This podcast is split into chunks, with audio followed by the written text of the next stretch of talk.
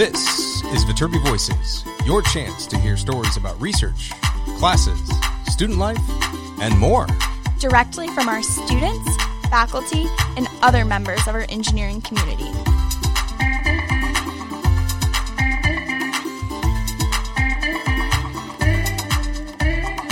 All right here at the USC Viterbi School of Engineering.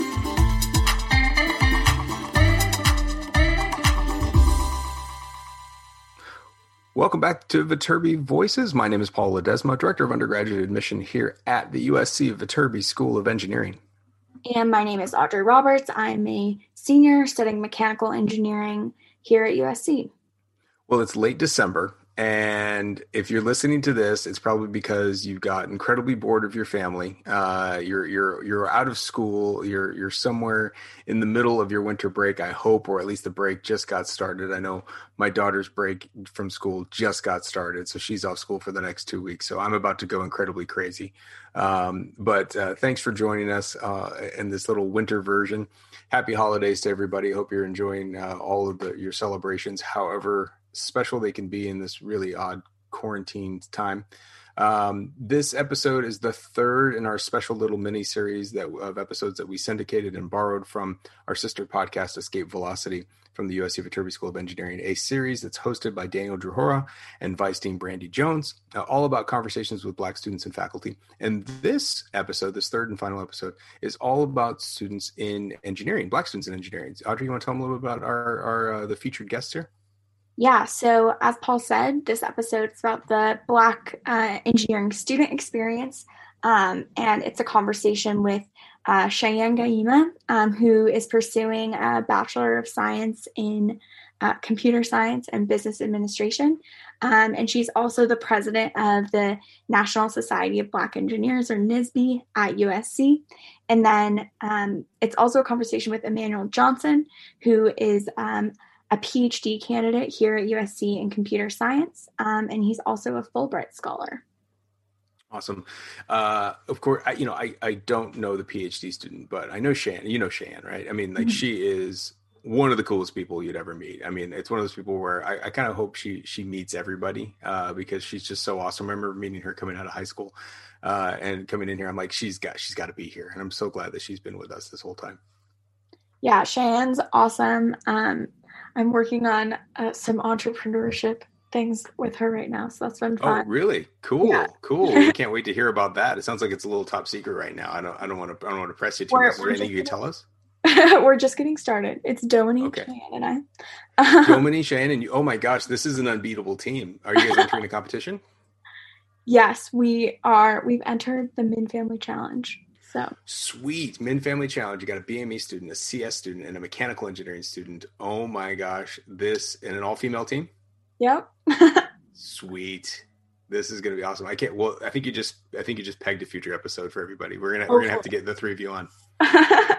Hopefully for for next semester, look out for that one. But okay. for today, this is um, an incredible conversation with Cheyenne and Emmanuel um, about their experience, um, and also I think the impetus for this series was um, in large part um, the Black Lives Matter movement um, and all of its momentum over the summer, um, and kind of a conversation about that in relation to um, engineering academia students at USC. So um, I think this is a is a good episode to listen to um, in response to that. And for for those of you who have who have listened to these three episodes with us, uh, thank you. I, I know I've learned a lot, and I and I hope everyone else has as well.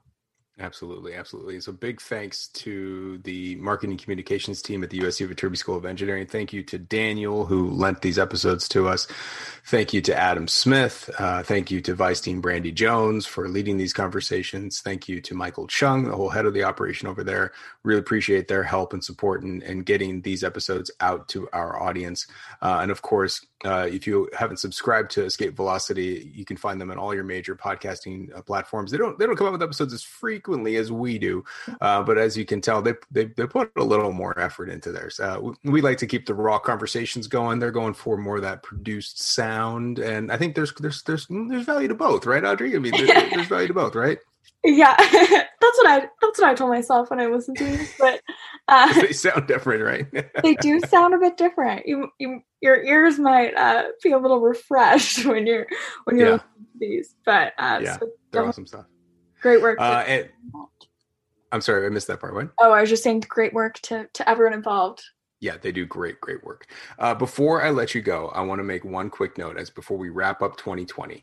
Um, number one, for those of you that are still you know working on those applications for first year applications remember that the final application deadline is january 15th and so we're gonna we're gonna close out this podcast year with this episode right this is our last one audrey is that right yeah okay. So this is our last one. We'll be back sometime mid-january-ish. I don't, I don't want to put a date on it but we'll be back sometime in january? Yes. Yep. okay yeah. So we'll be back sometime in january. In that meantime uh, of course go back and check out older episodes. Go check out escape velocity. Um, but uh, work on your application January 15th. Check out viterbiadmission.usc.edu for more information and updates that may come out between now and then. Um, if you're a transfer student, uh, this is probably the time that you want to start kind of collecting your documents and getting ready to apply sometime in January. Uh, transfer student deadline for uh, the application is February 1st. And so more on that information at viterbiadmission.usc.edu slash transfer.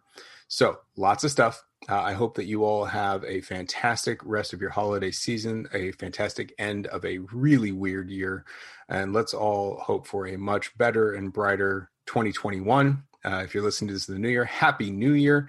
Uh, of course, we'll say that when we come back too, but uh, this is our last opportunity to, to say goodbye. And my last final thanks is to the other person here, Audrey, who's done a phenomenal job uh, at this podcast. I mean, not only have you always done a phenomenal job, but the last couple months where we didn't know what we were doing, you pivoted and you made it work and you put out more episodes than anyone has ever done before and, and i think that is phenomenal not to mention the sped up uh, academic schedule you're on so kudos to you audrey i'm really really thankful for all the work that you've done because if you all don't know it uh, what you're listening to is the extent of my work here. Audrey, Audrey, and, and she has a, a, group of students that works with, but Audrey is doing the majority of the work here. So thank you, Audrey.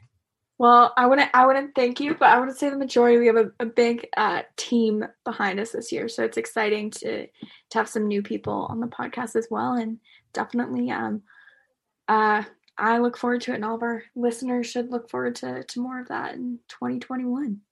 Cool. Yeah, you're keeping up a pace here that's going to be hard to match. Because uh, I think 2020, I mean, uh, the final stats haven't come in yet, but I'm pretty sure the most listens have ever happened in the year 2020, and specifically in the last nine months. Well, we've had a, a lot of a lot of episodes out. Uh, a lot of those thanks to our live chat team, but uh, so hopefully people have enjoyed some of them. We've leveraged our media streams, definitely. All right, y'all. Well, let's get out of the way and give it to our final episode. No two better people to take it over from here.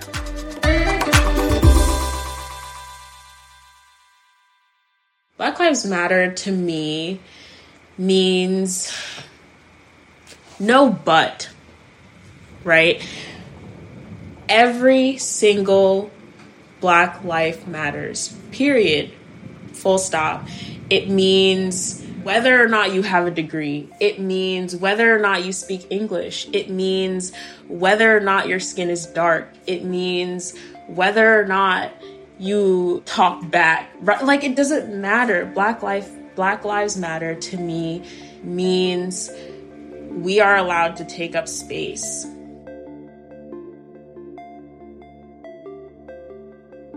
From the USC Viterbi School of Engineering in Los Angeles. This is Escape Velocity. I'm Dr. Brandy Jones. And I'm Daniel Druhora. In late May, the world watched the horrific murder of George Floyd in the weeks and months that followed, protests filled the streets of Los Angeles and many other cities around the world. In downtown LA, just blocks away from campus, thousands of protesters took to the streets to denounce police brutality and systemic racism. Meanwhile, black students at USC and across the nation called on their academic institutions to do more, not just to increase diversity, but also to promote equity, inclusion, and support for black students on campus, including right here at the Viterbi School of Engineering. For decades, at universities, black people have been underrepresented in science and engineering fields. We see this represented in the workforce, where only 5% of scientists and engineers are black. In other words, of the 1.7 million professionals working in engineering occupations here in the US, only about 85,000 are black. Just 5%. It's a startling statistic and makes you wonder what factors are contributing to the dearth of black people in engineering? And as a university training engineers of the future, what can we do to increase representation and foster a more welcoming environment for black students in STEM? We don't have all the answers, but one way we can learn is by listening to our students and highlighting their voices. Our colleagues, Caitlin Dawson and Avni Shah spoke to Cheyenne Gaima and Emmanuel Johnson, two engineering students, to talk about what drew them into engineering, how it feels when you're the only black engineer in the room, and the importance of building community. Finally, we asked Are they optimistic about the future of social justice on campus? Let's find out as we dive into today's episode.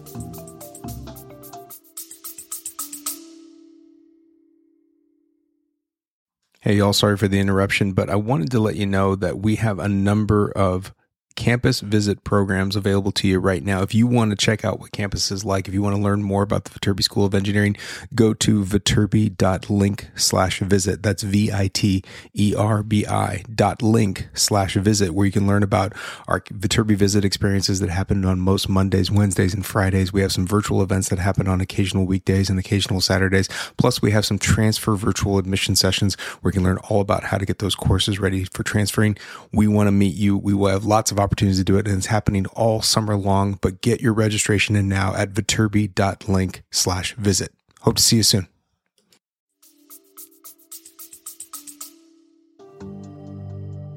My name is Emmanuel Johnson. I am a fifth year PhD student in the computer science department, advised by Jonathan Gratch. And my work looks at using virtual agents as a tool for teaching negotiation. Can you tell us a little bit about yourself? I was born in Liberia, came here when I was about eight. I grew up in New Jersey, primarily in Trenton, and spent a year in Willingboro and then graduated from New Brunswick High School. And where I grew up, I think it was a pretty diverse community. Neither one of my parents went to school. And so there was a push for me to do well in school, but there wasn't really a vision of where the future was. I think my my parents wanted me to be something in life, but I don't think either sort of pushed me towards anything. And I and when I think about it, my mom really supported a lot of what I wanted to do, and I never really saw myself as an engineer. I always sort of bounced around. In middle school, elementary, I was always a kid that was selling stuff in, in school.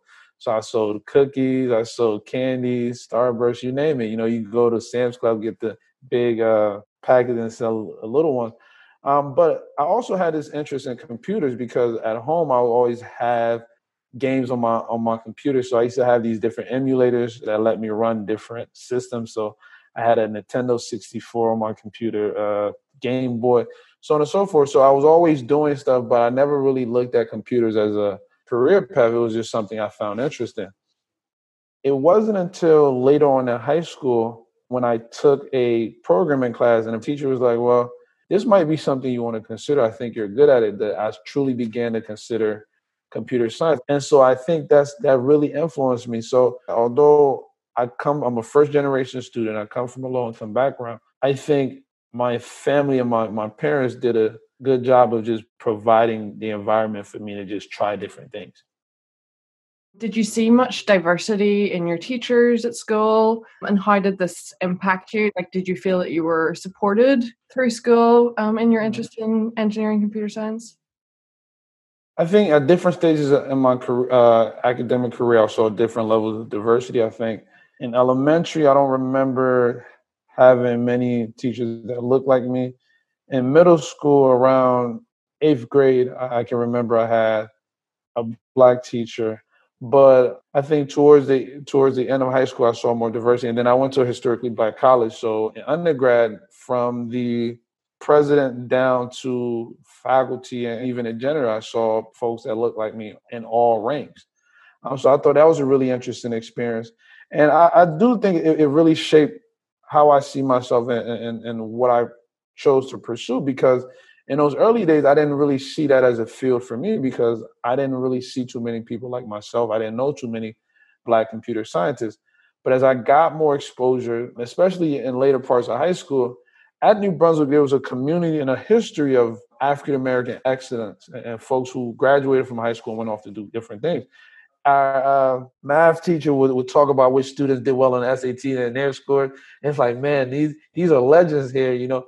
And, and so I think those experiences coupled together really sort of opened my eye to what's possible. And then being an undergrad, I was around professors that looked like me, that cared about me, and, and that saw my potential, and, and and they really did push me to to want to not only excel in engineering, but I saw it more than just a job. It, it was something that I could be. Right, it's not just that I could graduate and get a job at Microsoft and Facebook, which those things are, are good, but it, it, was a deeper thing where I now view myself as an engineer. So you've talked a little bit about your research at the beginning, which sounds super interesting. But I'm also interested in knowing, like, what actually motivated you to conduct this research and who you think it could help.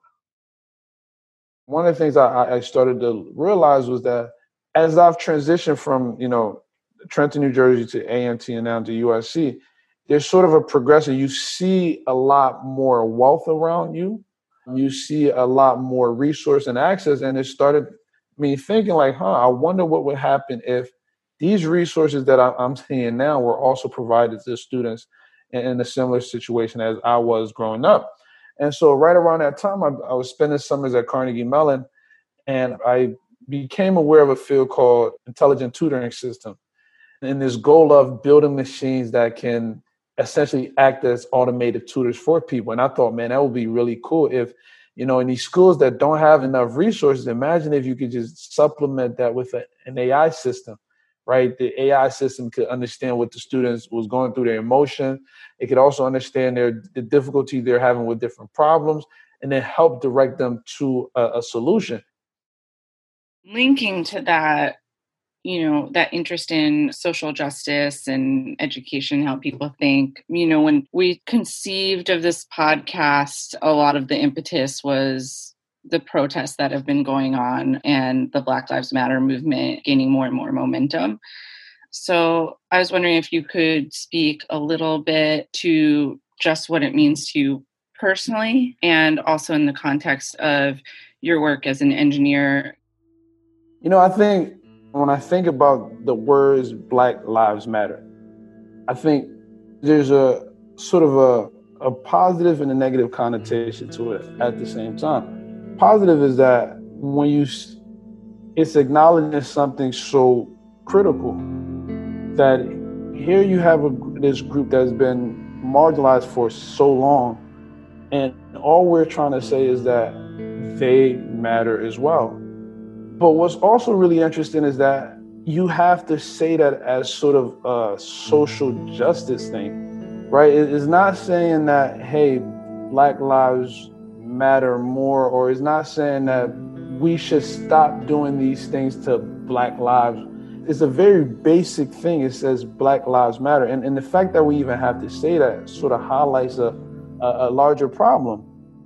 So, in the world of academia, then specifically, um, in what ways do you think we're failing, or in what ways do you think we're doing well? Can you tell us a little bit about your perception of that as a PhD student? I think that the good thing that I see coming coming from academia in terms of diversity, I think one, universities are becoming more aware and putting resources in place. Um, over my six or so some odd years here at USC, I've seen We've hired more diverse faculty. I've seen more resources dedicated to grad students as well as undergrads from underrepresented groups. We had Dr. Jones come on as Dean of Diversity. And I think across the nation, you're seeing universities uh, beginning to tackle that question of diversity and what does it mean and what does it look like. And so I'm seeing the impact as well as the drive in, in trying to diversify academia. Now, those are the things I think we're doing good. What I think we need to improve on is a few things. One, I think we've created diversity. Diversity has become a very broad term that encompasses anything that's different. And I think we have to be very careful because every group experiences different things. Every group uh, has certain biases. And so there's not a one size fit all solution for everybody. The other thing we can do is listen to the students as well as the faculty on your campus and, and, and provide the resources for them to be successful. I think there's a difference between diversity and equity, and, and there's been quite a lot of conversations around that. And so it's not just about getting a number of us in this space, but it's, it's giving us a tool so that we can be equal contributors. And so I think many universities already have a mission statement, right? And so the mission statement is what you're trying to do or, or your objective. And I think that what we should begin to see is okay, let's look at the standard we, we set for ourselves. If we say we're an institution that produces the most business leaders or we, we are we produce the greatest engineers, okay, fair. How do we do that in different populations? Because I think oftentimes it becomes an entirely different conversation when you talk about diversity. If we're looking at black students, for example, okay, well, if this is the benchmark for what it takes to be a leader in academia, and this is where our black students are coming in, how do we bridge that gap? And that should be the conversation university has, not trying to, and, and I think, and not just simply trying to get them here. And, I think because when you're able to develop that talent, it truly speaks to the ability of the university and it truly speaks to the mission of the university.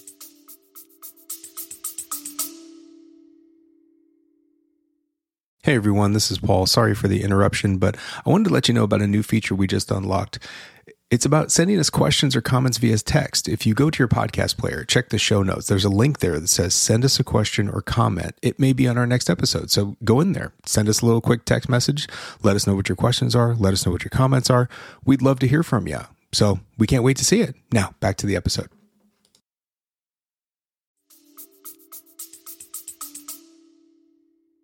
How has it colored your experience, especially when thinking back to being at an HBC undergrad experience and then kind of coming here? Does it shape your experience? Is it something that you kind of interact with on a daily basis? Does it enter your, you know, like how yeah. does it? Um, I've been to a few international conferences where it, I could count on one hand a number of folks that look like me. And so when you've been in this space for so many years, it, in some sense, it becomes normalized where I'm a bit more shocked when I walk into a room and I see another black person because it's like, oh, you know, where'd you come from? And, and, and, but I think we do need to do a better job. I don't think since I've been here we've hired a black faculty in computer science. I'm not sure if USC has ever had a black faculty in computer science, but I think that, that that's something I would like to see change. And yeah, because I think thinking about how it shapes my experience I think the biggest thing is is sort of this conflict, right? Because I've seen so all of the brilliant and mind-boggling thing that USC has done over the years, from the way we've addressed a bunch of different issues. You know, we I've seen leadership change because of uh, conduct in different departments. I've seen millions of dollars being poured into different initiative, and so the fact that all of this has happened our commitment to diversity, but yet I haven't seen a black faculty sort of makes me question some things like, okay, well, what is our priority here? Because if if we're talking about diversity, but in six years I haven't seen that change, then I think there's still work that we can do. But what, what I do enjoy about USC and, and being in this space is that the university has listened to our concerns since I've been here as a student, and things have changed. So I'm hopeful that in the next few years or so, we can see more Black faculty as well as Black researchers here at USC in all departments. There have been notes about researchers in different positions of different minority groups and feeling that there's a burden upon them to do more than research, to devote time to being on diversity committees and um, being part of diversity initiatives. And it's extra work on top of what you're already doing. It's often uncompensated and it it can often also be taken for granted in terms of like you're always going to have to take a stance on something that maybe you don't want to have to take a stance on. So, just wondering do you see this happening around you and how could this be better addressed? So, I think what was coming to light with what we see with Black Lives Matter and, and this global protest is people are listening, people are willing to be more introspective so I think that's one thing, figuring out, okay, am I part of this problem and how can I adjust my approach so that it's more communal to different groups.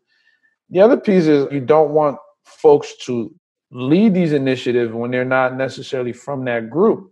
But you don't have to lead an initiative to still be able to support it because there are key things that these students may need help with.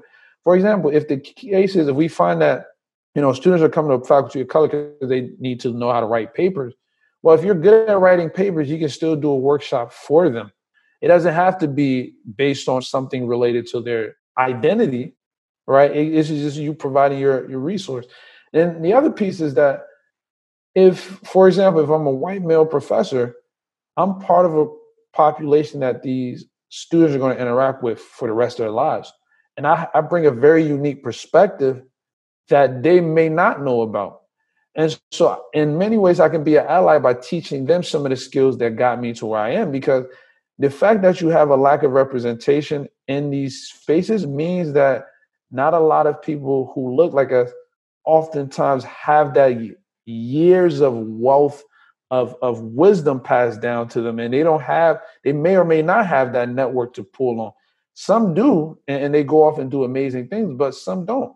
And so being able to tap into your resources and say, okay, maybe if I'm the if I'm an expert in HCI and I know these students are interested in HCI or they're having issues in these classes, maybe I make some additional resources available to them. And I think to get to that point, you have to speak with your black colleagues or colleagues from underrepresented groups and get their insight and be more of a support for the ideas and initiative they have going on rather than either pulling back and not getting involved or being the one who's leading the initiative. What is one thing that you think we could be doing in academia to make it a more welcoming space for Black students? I would say try your best to get to know each student individually and then design solution around the population that you have because the demographics for black students are changing and there's this tendency to bunch everyone into the same category there are students who are low income. There's students who are medium income. There's students who are high income. They're all black. They're still all underrepresented in the field because of their uh, racial identity, but they have different needs. And so, if universities spend more time understanding their student makeup, it could be, you know, monthly, quarterly, semesterly events to just bring students and talk to them it could be uh, more formal things. Um, when I was an undergrad, I was a part of a program called the Wabash Provost Scholar. And one of the things we did was institution assessment. The idea was rather than have faculty come and talk to students, interview students, let's have students talk to students. So we'll be in a room, we don't take any names, we just get the perspective of the student. And so they're more open, they, they don't feel like, oh, I have to be cautious of what I say because I don't want the administration to know it was me. But so I think those type of approaches where you really get the down to the nitty gritty of what the students are saying are approaches to really bring through that voice. And I think it's only then that we can really begin to one understand what the problems that need to be addressed at that institution, and then two really create more equity for Black students.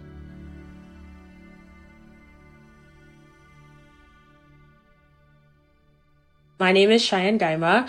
My pronouns are she, her, hers, and uh, I am a rising senior at uh, USC Viterbi studying computer science and business administration. I am a Cameroonian American, first generation American student who I was originally born in Silver Spring, Maryland. My family is originally from Cameroon, and I spent a few years of my life growing up in Cameroon before moving back to the States to start school. After my move to Maryland, I grew up there for the rest of my life before moving to Los Angeles. Did you always know you wanted to get into engineering and specifically computer science? Actually, no. So it kind of fell in my lap. One of those things God kind of placed before me, and I just ran with it. So I got introduced to computer science in the 10th grade, um, going into my junior year, the summer before that, when I did a program called Girls Who Code. I it was kind of just my way of my my mom said either you're working or you know you're you're working. And so I was like, I need to do something. I need to find a gig for this summer. So I literally just searched opportunities for high school students or something like that on Google. And Girls Who Code came up. I was like, it's seven weeks. I could learn something new. Uh, let's do it. So I signed up for the program and lo and behold, it changed my life. And I I'm so grateful to have, you know, had the chance to participate in that program. And it just goes to show like this is definitely not like and when I say this I mean computer science is not something that you have to be born to do or know from the start that, you know, this is your calling, right? It's for anyone and it's for everyone and it can happen at any point and it happened for me fairly late, I guess, but nonetheless. When you were at school, did you see much diversity in your teachers? Um, and how did this impact you? Did you feel supported in your pursuit of STEM? I would say in the beginning, yes. Beginning being high school. So when I first got introduced to computer science, going to an NCC school in Montgomery County, right, the teachers were fairly diverse. And my computer science teacher throughout 11th and 12th grade was a black man. And he was fairly supportive, you know, of our pursuits. But coming to college, right, and getting this huge culture shock of, you know, more times than not being the only black person in any of my computer science classes, more times than not being the only black person or the only girl in some of my uh, peer groups, it was a rude awakening. So in Girls Who Code, you know, they'd always told us, you know, it's not always going to be like this. You won't always be in a room of 20 girls coding. And we're like, yeah, whatever, right? And, you know, in my high school, my professor is telling us, or my teacher was telling us, it's not always going to be like this, you know, it's not always going to be a room this diverse. We're like, yeah, whatever. And I get to college and I'm like, this is what they're talking about. this is exactly what they were talking about. And it honestly was just a rude awakening to just experience it firsthand then working in industry, right, where it's even worse. And I can't say it hasn't been discouraging, but you know, there's just a part of you that makes that just really wants to be there, you know, be that be that person in the room. I just wondered what your experience in girls who code kind of brought to USC and being able to face that sense of like I'm in a minority here, but I really want to be in this room and I have the confidence to be in this room. You know, what are some of the lessons that you learned there or or things that you were able to apply? I think that Girls Who Code and specifically Reshma's whole mantra is brave, not perfect, right? Like be brave enough to be brave and know that you're not going to always get it right all the time, right? And if you do mess up, it's not because you're inherently um, someone who messes up, right? It's not because of your blackness that you messed up. It's not because you're the only one here and you were bound to mess up that you messed up. You messed up because it's hard, right? You failed because it's tough. Your code is crashing because code crashes. And I think that learning that early, early on was just so, so, I don't even, just so transformative, right? Knowing, and imposter syndrome will do that to you, right? The first thing you think when you get something wrong or when you fail a test or you are too scared to raise your hand is, well, yeah, you, you probably will get it wrong, right? And, and kind of learning that that isn't the first thing that you should think, you know, kind of take a step back and examine things from a larger perspective. And then I think that secondly, another big thing that it taught me that I learned at Girls Who Code that I still apply here is use your resources and use your community, right? It's perfectly okay to ask for help when you are struggling, you know, very literally in your code and, you know, in the grander scheme of things. If you're struggling personally, if you're struggling academically, don't see that as a weakness, right? I think that when you're when you are the only or one of few people in a space, it's very easy to feel like I have to be strong and I have to represent and I can't, you know, let them think that I'm not worthy. And that leads to a lot of internalization of all of the struggle that you're actually enduring.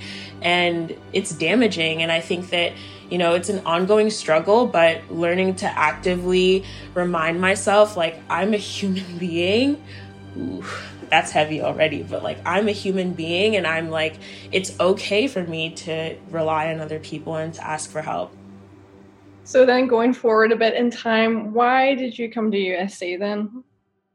I came to usc because i think that i really so i think that it's worth noting that my biggest factor in choosing college was would i be able to afford it period. And once I kind of narrowed it down to that, in the sense that I ended up getting a scholarship from USC and I visited campus and that was kind of the selling point for me was the atmosphere and how immediately um, how immediately welcome I felt in all of the spaces that I was visiting and how how easily I could kind of just talk to people and feel at home that's what sold it for me initially. And I guess a little bit more specifically and related to Viterbi, I just had a really great, you know, I'm just so glad that I made it out to campus. And I had a really great experience meeting a lot of the Black students in Viterbi and just kind of hearing about some of their experiences, hearing about the community that they built among themselves. And that was kind of just USC and Viterbi was a place that I, I felt like I could see myself getting the support that I needed. So, part of this support maybe might connect a little bit to your role in NSBE. And we just wanted to know a little bit more about your involvement with the group and what inspired you to get, you know, more involved in a leadership role, what you feel is really significant and important about the group and the work that you guys do? Well, okay, so I'll start with my involvement in NSBE. So I've been involved since second semester of my freshman year, and I've been a leader for uh, now three of those four years. And it's honestly been great. It's honestly been the best part of my college experience thus far.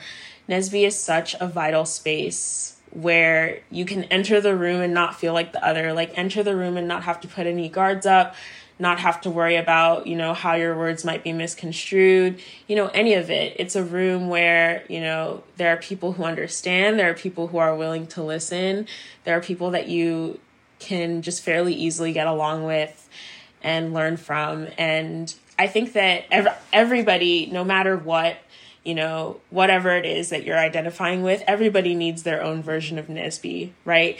But especially, especially students who need a NSBE, right? Students who need a space where they don't feel like they're alone. So that's why I feel like it's important. And I think that the, the click for me to decide to then want to step up and be a leader once I found that space and felt very comfortable was when we went to our first national convention, which is just pretty much large convention, all the different chapters, local, uh, executive, professional, and collegiate meet at a large venue and, you know, their career fairs, workshops, the works. And it was the first time, I kid you not, the first time I was in a room with so many black professionals. And I was just so astonished. I was like, this is real, right? Like, I'm not dreaming this and I don't have to dream this. Like, I, I'm literally seeing it. And that's when it clicked for me. I was like, the only way that people are going to feel empowered and feel like they can be they can do whatever it is that they want to do is if they see people like them doing it right? And that was why girls who Code was so huge for me being in a room and learning from 20 girls. That's why NSBE is so impactful for me being in a room of 70 black engineers who too are going through the struggle and doing it right? So it's like if i want to inspire somebody to be a leader you know i have to put myself out there. We're going to go more to looking at academia and how academia is doing, kind of like the academia report card in terms of diversity, equity, and inclusion. Where do you think it's doing a good job? Where do you think it's failing? And, you know, feel free to speak broadly about, you know, colleges and schools in general and specifically mm-hmm. about your experiences of Viterbi as well. Things that are promising right now, things that I, I think are going great in academia are one, the promotion, right, for spaces like NSBE and CED at Viterbi, the visibility that they already do have, spaces like that already do have. And a lot of that is thanks to the students and the staff and faculty that put a lot of time and energy into making those spaces visible. But on the other hand, when those spaces are so limited to the few students that are there, it doesn't feel like much progress. So I think that the probably just the biggest thing that I would like to see going forward, I guess generally is just hire more black faculty, you know, enroll more black students. I think that, you know, it's it's really interesting being you know, having this intersectional identity within engineering, right? Because there are times when you want to celebrate how much progress has been made, you know, on the gender parity front. And, you know, the amazing announcement that USC had of, you know, a class with gender parity recently. But then it's like, but we're still lacking, right? Where are the black girls, you know, that that want to study engineering? And why is there not a bit as as large of an effort to bring them in as there are to bring women in? Why is there not as large of an effort to recruit bipoc students as there are to recruit women right? Or as there is to recruit women. And i just think that bigger efforts have to be made there's no reason like i sh- I, I don't know there's no reason i should walk into the room and be the only one like it's it's so and then there's just moments where you're like, does anybody else like this is so awkward. Does anybody else notice? And you're like, they have to notice. But it's like, so why isn't anybody saying it? I don't know. I more has to be done, in my opinion. If you could change one thing to make higher ed a more welcoming space for black students, what would it be? Obviously, there would be a lot of things. to really prioritize um, one major thing that you think would would make a huge difference? Like you said, there's a lot, but I'm going to speak to again my experience. Something very simple, very easily implementable. One change that I think that could be made immediately almost anywhere is have professors acknowledge what a student might be going through. And I mean that in terms of so one of my best experiences at engineering at USC was with a professor who took the time to learn my name, learn my goals for the course, um, learn my goals for my degree pursuit, um, and my career goals, and actually be engaged in that journey with me. And I know that that's hard with, you know, larger uh, classroom bases but this was a professor that had over 200 students and he made the effort. And this professor made it very clear that he was on my side right and i wouldn't have i wouldn't be the only one advocating for myself and i think that that's so important so important to do with all students, right? You, like we're all young. I don't want to say all. A lot of us are young adults. You know, a lot of us are in this very strange transitional phase, and you know that kind of mentorship and that kind of allyship truly is so essential. But especially, especially for students who may not already have that support, especially for students who need it most, right? So, what do you plan to do after graduation? Do you know yet? I'm an engineer and I want to build and I want to create products and technologies that actually truly benefit communities, right? And higher than that, I want to lead teams and I want to lead people who make such large scale efforts and people who have large scale dreams and really want to see change. I want to be somebody who can like give my all to those efforts. Do you see yourself ever going back to Cameroon? Absolutely. Absolutely. Um, I think that ultimately it's weird because I've lived in the States for most of my life, but I, I feel so much connection and so much, so many more ties to Cameroon. And I just know that if there's anything or anyone or anywhere with potential, it's there. And I wanted, I just want to pour so much of myself to my people. So, with the current momentum of the Black Lives Matter movement, I'm wondering if you're optimistic about the future. Do you feel like we're really going to make a change this time, or is it just going to be more talk and not enough? so, it's actually really interesting um, that you're asking this question because I had this conversation with my friend just a few days ago.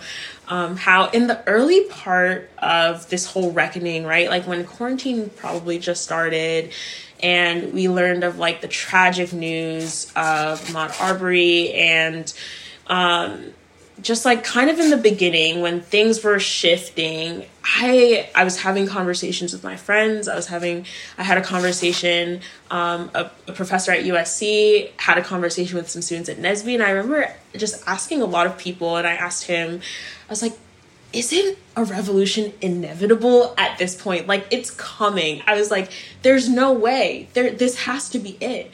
And you know, I got a lot of varying answers and you know, a lot of well it depends, right? But I feel like this is it. You know, and forgive me if that's too optimistic, but I've I've sensed that a lot from a lot of people. A lot of people are very hopeful and I think that just the weight of it all, of it all, right? everything that's going on and all of the all of the realization that's happening i think that for this not to be the time would be such a waste to put it pretty plainly. But considering that all of this is happening i think that change is coming and i'm really hopeful and i'm I, man i'm so lucky. I just feel so lucky to be a part of this change and to be um, a young adult in this time. It's inspiring